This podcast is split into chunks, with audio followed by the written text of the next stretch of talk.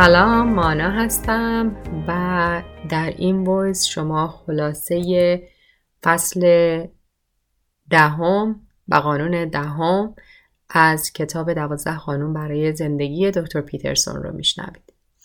قانون دهم میگه در گفتار خود سریح باشید. پیترسون اول این فصل رو داره با این موضوع شروع می‌کنه. میگه که اگر که شما به کامپیوترتون نگاه بکنید یک در حقیقت وسیله خیلی ساده ای رو می‌بینید. یه مانیتور کیبوردتون هست و شاید یه ماوسی که دارید ازش استفاده می‌کنید. و حالا برای خیلی از ماها ممکنه هر 5 سال 6 سال 7 سال یک بار هم مدل های جدید کامپیوتر میاد لپتاپمون رو میدیم میره یه سری دستگاه جدید یا کامپیوتر جدید می‌گیریم. حالا هدفش از این مثال چیه؟ میگه که این کامپیوتر رو اگر که بیشتر بهش دقت بکنید یه وسیله است که داره ما رو به یک دنیای خیلی پیچیده وصل می‌کنه. ما از طریق یک وسیله به این سادگی داریم با یک دنیای پیچیده همراه میشیم جزی از اون دنیا میشیم جزی, از یک شبکه میشیم که ما اون شبکه رو جلوی چشممون نمی‌بینیم. ما داریم کامپیوتر می‌بینیم ولی اینکه از طریق این دستگاه چه دسترسی هایی به ما داده میشه اون رو نمی‌تونیم درک بکنیم اون رو نمی‌تونیم ببینیم. و حالا علت این مثالی که زده چیه؟ میگه زندگی اینه که درک ما از فهم جامعه زندگی عاجزه. ما اون چیزی رو که جلوی رومون هست و می‌بینیم می‌تونیم درک بکنیم و تحلیل بکنیم. ولی خیلی وقتا فراموش می‌کنیم که این جزء کوچیکی که داریم از زندگی می‌بینیم یک قسمت خیلی خیلی جزئی و محدودی هست از تمام اون پیچیدگی که پشت زندگی داره اتفاق میافته. توی صفحه مانالوگ یک زمانی راجع به این یک ویدیوی طولانی تری گذاشتم. که توی یکی از کنفرانس های پیترسون داشت راجع به موضوع AI صحبت می کرد که توی دو دهه اخیر اون اطلاعاتی که به دست اومده از طریق تحقیقاتی که داره در زمینه AI میشه اینه که قبل از اون ما فکر می کردیم که آدم ها با چشم می بینن یعنی ما نگاه می کنیم به یک آبجکتی به یک شی و تشخیص میدیم که اون شی مثلا دره. ولی وقتی که دانشمنده اومدن و سعی کردن این درک رو به ماشین بدن و از طریق AI بتونن به اون ماشین بفهمونن که این دره متوجه شدن که اون درک از اون چیزی که داره دیده میشه موجب میشه که ما در مقابلش عکس العمل نشون بدیم. یه ذره موضوع پیچیده است. اگه بخوام با یه مثال ساده توضیح بدم تو پرانتزم بگم ویدیوها رو سعی کردم که با جزئیات بیشتری توضیح بدم و توی highlight دکتر پیترسون می‌تونین توی monologue ببینیم به نظر من خیلی موضوع جذابیه. میگه وقتی که ما به یه در نگاه می‌کنیم ادراک ما تشخیص میده که این چیزی که داریم بهش نگاه می‌کنیم می‌تونه به عنوان یک ورودی یا خروجی به یه مکان دیگه استفاده بشه. وقتی که ذهن ما این رو درک می‌کنه بعد چشم می‌تونه تشخیص بده که چیزی که داریم بهش نگاه می‌کنیم دره. پس یعنی این چشم نیست که می‌بینه و به ذهن میگه که چه شیعی جلوی ما هست. در حقیقت این ذهنه که داره درک می‌کنه و بعد ما از طریق چشم تشخیص میدیم که این چیزی که جلوی ما هست یه اسم داره. حالا این رو یه مقدار خلاصه تر توی این قسمت کتاب توضیح داده که میگه تصور ما بر اینه که وقتی به دنیا نگاه می‌کنیم اشیا یا چیزها رو می‌بینیم. منظورش با, با چشممون هست. اما در حقیقت اینطور نیست. ما یه سری سیستم های ادراکی تکامل یافته داریم که اونها به ما کمک می‌کنن. وقتی به چیزی نگاه می‌کنیم درک بکنیم که قراره اون چیز چه دسترسی به ما بده؟ فرض کنید دارین شما به یه ماشین نگاه می‌کنید. چون درک ما از ماشین این هستش که قرار ما رو از یه نقطه به نقطه دیگه ببره این چشم بعدا میاد و میگه او این پس ماشینه. این چیزی که من دارم بهش نگاه می‌کنم در نیست دیوار نیست این ماشینه. قرار من از یک نقطه ای به نقطه دیگه ببره. این موضوع رو بعد داره بست میده به درک ما از آدم های دیگه. یعنی داره روی نقطه دست می‌ذاره که انسان هایی که فکر می‌کنید خیلی سرتون میشه و می‌فهمید و خیلی چون حالا کتاب خوندیم و چون تحصیل کرده هستیم خیلی داریم درک می‌کنیم در حقیقت یه جایی داره این تلنگر رو به ما میده که خیلی فکر نکنید خیلی می‌فهمیم. نه به خاطر اینکه ما نمی‌فهمیم برای اینکه قدرت درک انسان تا یه حدیه و بیشتر از اون نمی‌تونه پیشرفت بکنه. و این موضوع رو داره بست میده به این قضیه ای که شما وقتی که به زندگی یک انسان دیگه نگاه می‌کنید یه برش خیلی جزئی و محدود دارید از اون زندگی می‌بینید. مثلا ما زندگی نفر رو نگاه می‌کنیم فکر می‌کنیم که از نظر تحصیل پیشرفت خوبی داشته. ولی تنها چیزیه که ما می‌دونیم. ما نمی‌دونیم که رابطهش با اطرافیانش به چه صورته. ما نمی‌دونیم دردهایی رو که داره. هر روز تجربه می‌کنه چیه. ما حتی از سلامت فیزیکی اون آدم خبر نداریم. ما حتی نمی‌دونیم که شرایط مالی و اقتصادیش به چه صورته.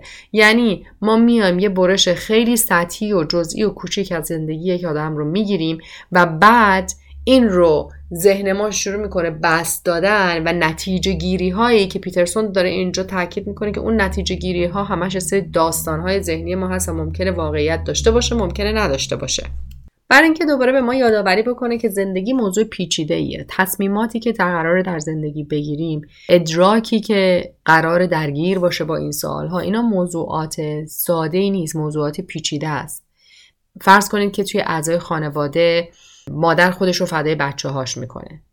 آیا پدر یا پسر یا همسر یا شوهرمون در مقایسه با دست و پامون به ما نزدیکتر و دورترن. اگه ما تو شرایطی قرار بگیریم که قرار باشه مثلا یکی از اعضای بدنمون رو بدیم تا بتونیم یکی از آدمهای نزدیکمون رو نگه داریم کدوم تصمیممون رو می‌گیریم؟ تمام اینها رو داره مثال می‌زنه که دوباره به ما اون تلنگره رو بزنه که داریم وقتی که داریم راجع به زندگی حرف می‌زنیم و قوانین زندگی داریم راجع به یک موضوع کاملا پیچیده حرف می‌زنیم و بعد بعد شروع بکنیم که این رو ساده سازی کردن. حالا ساده سازیش رو چطور میشه انجام داد. مثل همین قوانینی که داریم در کتاب پیترسون می‌خونیم. مثل حالا کتاب های خوب دیگه ای که نوشته شده که داره کمک می‌کنه به ما که بگه این پروژه پیچیده زندگی رو روش های مختلفی هستش که میشه ساده کرد که ما جلوش کم نیاریم overwhelm نشیم. احساس نکنیم که سایز و اندازه مشکلات انقدر بزرگه که ما نمی‌تونیم از پسش بر بیایم. یه موضوع جالب دیگه ای که اینجا مثال زده میگه یکی از زمانهایی که ما عمق وجود یک چیزی رو درک می‌کنیم وقتی هستش که اون چیز رو از دست میدیم یا اون چیز داره از کار میفته حالا مثلا مثالی که زده میگه که ما ماشین رو هر روز داریم ازش استفاده می‌کنیم نقل مکان می‌کنیم سر کار میریم فرزندانمون رو جابجا جا می‌کنیم.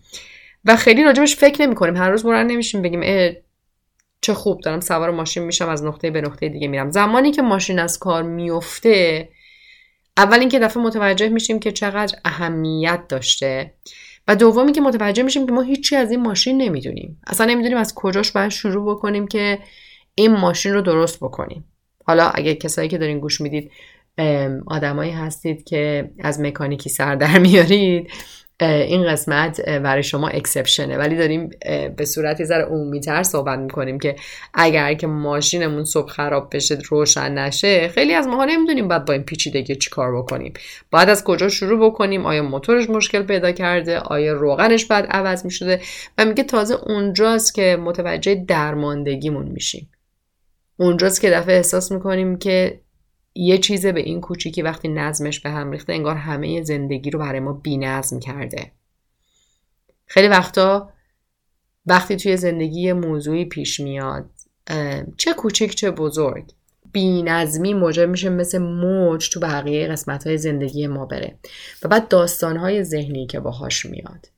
مثل اینکه اگر که مثلا همین مثالی که پیترسون می‌زنه اگر ماشین ما خراب شده باشه و حالا فکر کنین روز بارونی هم هست روز تعطیل هم هست کسی در دسترس نیست که بیاد ماشین رو درست بکنه بعد ما شروع می‌کنیم خودمون رو سرزنش کردن. ای کاش باید اینو زودتر میبردم مکانیک. نکنه چکاپ سالیانش مثلا یه ماه دیگه بود شاید من بعد اگر که ذره proactive تر می بودم اینو باید مثلا ماه پیش میبردم که ماشین رو درست می‌کردم. حالا من بدون ماشین چیکار کنم؟ نکنه اصلا درست نشه باید ماشین بخرم. حالا اگه قرار باشه ماشین بخرم از کجا باید قسط و بدهی شدم؟ یعنی این داستانهای ذهنیه که موجب میشه ما نتونیم اون لحظه با واقعیتی که اتفاق افتاده روبرو بشیم. title هایی که برای بخش های مختلف این فصل انتخاب کرده جالبه. مثلا یکی شفته ساده ایم تا زمانی که دنیا خوب رفتار بکنه. حالا برداشت خود من چی بوده؟ من فکر می‌کنم که wisdom دانش و عقل درونی. چیزی که لزوما با منطق ما بهش نمی‌رسیم. داریم با اون ویزدمه یه سری نتیجه ها رو درک می‌کنیم. اون چیزی که حالا توی ادبیات ایران تو شعرها و کتاب ها به اسم حکمت داره ازش یاد میشه. به نظر من ما زمانی می‌تونیم اون رو به دست بیاریم که دقیقا توی زندگی داریم بینظمی های عمیق رو درک می‌کنیم. یعنی وقتی که یه بینظمی پیش میاد درست مثل یه شک میمونه. و اون شوکه موجب میشه که ما یه دفعه انگار که تو دنیای هاج و واج بودیم و درگیر موضوعات روزانه یه قدم بیم عقبتر بگیم که چی شد؟ چطوری اینجوری شد؟ من اصلا پیش خودم چی فکر می‌کردم؟ و افرادی که بتونن از توی این مسیر رد بشن و از مانع خودسرزنشی و مانع قربانی بودن رد بشن اینا آدم هایی هستن که خیلی راحت ما می‌تونیم اینا رو تشخیص بدیم. شما وقتی وارد یه جمعی میشید سر کارتون شاید یکی از معلم هایی که قبلا داشتی. من شانس اینو زیاد داشتم که این آدم ها توی زندگی من شعاب کردن یا شاید برای اینکه خیلی دنبال این آدم ها بودم که میدم چقدر این آدم ها متفاوتن از بقیه چقدر با زندگی در حال رقصن. وقتی باهاشون صحبت می‌کنی می‌بینی که چقدر تو زندگی بالا و پایین داشتم ولی چقدر با افتخار با گذاری دارن از اون بالا و پایینه صحبت می‌کنن. یه انرژی دیگه ای ما در ارتباط با این آدم ها داریم. حالا مثال رو که توی چندین و چند صفحه پیترسون اینجا داره راجبش صحبت می‌کنه راجب یک خانواده است یک یک زن و شوهر و اینکه میگه یه همسری فداکاره درستکاره به زندگی داره می‌رسه به بچه ها داره رسیدگی می‌کنه. یک دفعه متوجه میشه که خیانت شوهرش خیانت کرده. بعد این خب این شوک اولیه که ما سالهاست داریم با هم زندگی می‌کنیم. همه چیز به نظر می‌رسه که سر جای خودش بوده. چه چیزی دقیقا تغییر کرده؟ برمیگردیم به عقب شروع می‌کنیم همه چیز رو کوشن کردن. جمله جذابی که پیترسون اینجا میگه توی صفحه 459 کتاب فارسی می‌تونیم پیدا بکنید. میگه وقتی که این اتفاقات توی زندگی ما میفتن این بینظمی های شدید مشکلی که پیش میاد این نیست که فقط یه دفعه احساس می‌کنیم که اون طرف رو نمی‌شناسیم. یه دفعه به خودمون نگاه می‌کنیم می‌بینیم که خودمون رو هم نمیشناختیم. انگار که درک عمیقی از خودمون هم نداشتیم. شاید یه جاهای زیادی اعتماد کردیم. شاید یه جاهایی اون حالا من دارم از زبان پیترسون میگم. اون همسر فداکاری که فکر می‌کردیم نبودیم. شاید زمانی که بچه هامون وارد زندگی شدن اصلا فراموش کردیم که رابطه من با همسرم مهمه. بچه ها اولویت شدن. شاید من فکر می‌کردم که تنها رابطه ای که برای همسر من مهمه اینه که من جلوش غذا بذارم. اون رابطه عاشقانه اون رابطه جنسی رو درست در نظر نگرفتم. حالا چندین و چند صفحه مثال های مختلف زده و سعی کرده از زاویه هم زن هم مرد وقتی که این اتفاق میفته که مثلا تو این مثال مرد خیانت کرده سوالهایی رو بپرسه هم از دید اون مرده هم از دید اون زنه. چیزی که می‌خواد اینجا نتیجه بگیره که به نظر من چقدر مهمه اینه که ما خیلی وقتها داریم یک رد فلگ یا نقطه های به قول معروف پرچم های قرمز فلگ های قرمز اگه بتونم درست فارسیش رو نمی‌دونم معادلش چیه. ولی رد فلگ ها رو می‌بینیم. ولی چون نمی‌خوایم با واقعیت مواجه بشیم ترجیح میدیم راجع بهش حرف نزنیم. ترجیح میدیم از کنارش آسه آسه رد بشیم. خیلی پیش میاد که شما با چه زن چه مرد یک زمانی من توی آفیسی یک روانشناس کار می‌کردم و خب موارد اینجوری زیاد بود. وقتی که میپرسیدی حالا چه خانم چه آقا زندگیتون چطور بود؟ خیلی وقتا مکس می‌کردن می‌گفتن فکر می‌کردیم خوبه. ولی بعد که این اتفاق افتاد شروع کردیم به عقب برگشتن مثل فیلمی که ریوایند بکنیم متوجه شدیم که نه خیلی جاهاش ایراد داشته. سالها بود که ما حرف همدیگر رو نمیفهمیدیم. سالها بود که از همدیگه جدا شده بودیم. من اصلا درگیر بچه ها بودم مثلا حواسم نبود که همسرم حالا چه زن چه مرد اون هم نیاز به توجه من داره. حالا این این مثال پیترسون مثال های دیگه زیاده. می‌بینی که وقتی که دوست ها با همدیگه شریک میشن و تو این شراکت بعد از چندین سال یکی از این دو شریک ضربه می‌خوره و این ضربه ها نه به خاطر ضربه های مالیش به خاطر ضربه های عاطفی که افراد می‌خوره. خیلی می‌تونه عمیق روی انسان ها تاثیر بذاره که دوست نزدیک رفیق شفیق من که ما با هم دیگه بزرگ شدیم و خونه یکی بوده و سر یه سفره غذا خوردیم به من خیانت کرد پول منو بالا کشید. و این بینظمی ها بینظمی هایی هست که ما رو شیفت می‌کنه تبدیلمون می‌کنه به یه آدم دیگه. ولی حتی اگه از همون افراد هم بپرسی می‌بینی وقتی که خوب دقت بکنن و برگردن عقب و نگاه بکنن خیلی جاها این نشانه ها بوده. نشانه ها بوده که یه چیزی درست کار نمی‌کنه. یه جایی باید یه تغییراتی انجام بشه. ولی به دلیل اینکه انجام تغییرات سخته صحبت هایی که از این دسته صحبت هایی که ما ترجیح میدیم اویدش بکنیم. خیلی اون صحبت ها رو درش رو باز نکنیم. این موجب میشه که مشکلات بزرگتر پیش میاد. من عمیقا باور دارم که هیچ مشکلی نیست که یک شبه وجود بیاد. ما یک شبه می‌فهمیم ولی یک شبه به وجود نمیاد. ما فقط انقدر درگیر چیزهای دیگه هستیم و وقت نداریم که فکر بکنیم که فکر می‌کنیم این مشکلی یه دفعه از یه جای عجیب و غریب سر در آورده فقط امروز داشتم اینستاگرام دوباره مونولوگ رو نگاه می‌کردم. یه پستی گذاشته بودم که خیلی شبیه این قسمت کتابه که وقتی وقتی آدم ها صحبت می‌کنن میگن من اصلا خبر نداشتم. وقتی بهشون این فرصت رو بدی و این سوال عمیق رو ازش بکنی بگی که نگاه کن به چند سال گذشته. آیا واقعا نمی‌دونستی؟ یعنی هیچ نشانه ای نبود که به تو بگه این رابطه دیگه ادامه دادنی نیست. این کار دیگه ادامه دادنی نیست. خیلی وقتا جواب اینه که چرا؟ الان که دارم بیشتر بهش فکر می‌کنم می‌تونستم یه جایی اینو کچ بکنم. و یه داستان خیلی جالبی مثال زده که من خودم این داستان رو نخونده بودم ولی گویا یه داستان برای بچه ها می‌دونین پیترسون عاشق داستان این که بشن داستان رو تحلیل بکنین هم یکی دیگه از اون داستان هست که گویا اسم کتاب هست اجده ها وجود ندارد. و بچه خانواده به پدر و مادرش میگه من توی اتاقم یه اجده کوچیک دارم. و مادر میاد دو اتاق پدر میاد تو اتاق می‌بینن که نه اجده وجود نداره. میگن نه اجده نیست. هرچی این بچه اصرار می‌کنه که اجده هست اینها ایگنور می‌کنن و دینای می‌کنن. تا اینقدر این اجده بزرگ میشه که خونه و زندگی اینها رو اصلا بلند می‌کنه می‌بره یه جای دیگه. و زمانی که گوی آخر داستان مادر این بچه بالاخره اکنالج می‌کنه میگه آره های وجود داره. سایز اون ها کوچک میشه. یعنی اینجوری که حالا پیترسون می‌خواد این داستان رو توضیح بده میگه که ما وقتی که مشکلات رو بپذیریم که هست بیانش بکنیم به زبونش بیاریم دیگه اون مشکله نیست که ما رو داره کنترل می‌کنه. بعد ما می‌تونیم براش راه حل پیدا بکنیم.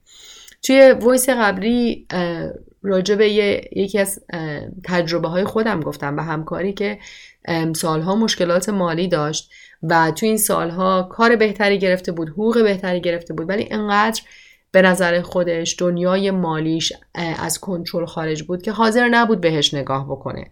و چون حاضر نبود بهش نگاه بکنه حتی نمی‌دونست چقدر اون شرایط مالی خوبه یا بده.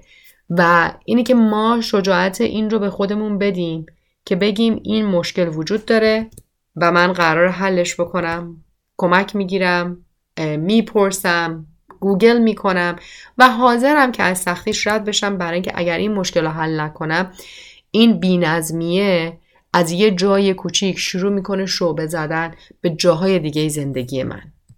این قسمت کتاب رو هم پاراگراف این فصل رو من خیلی دوست داشتم. کلام خیلی مهمه. به زبون اووردن مهمه.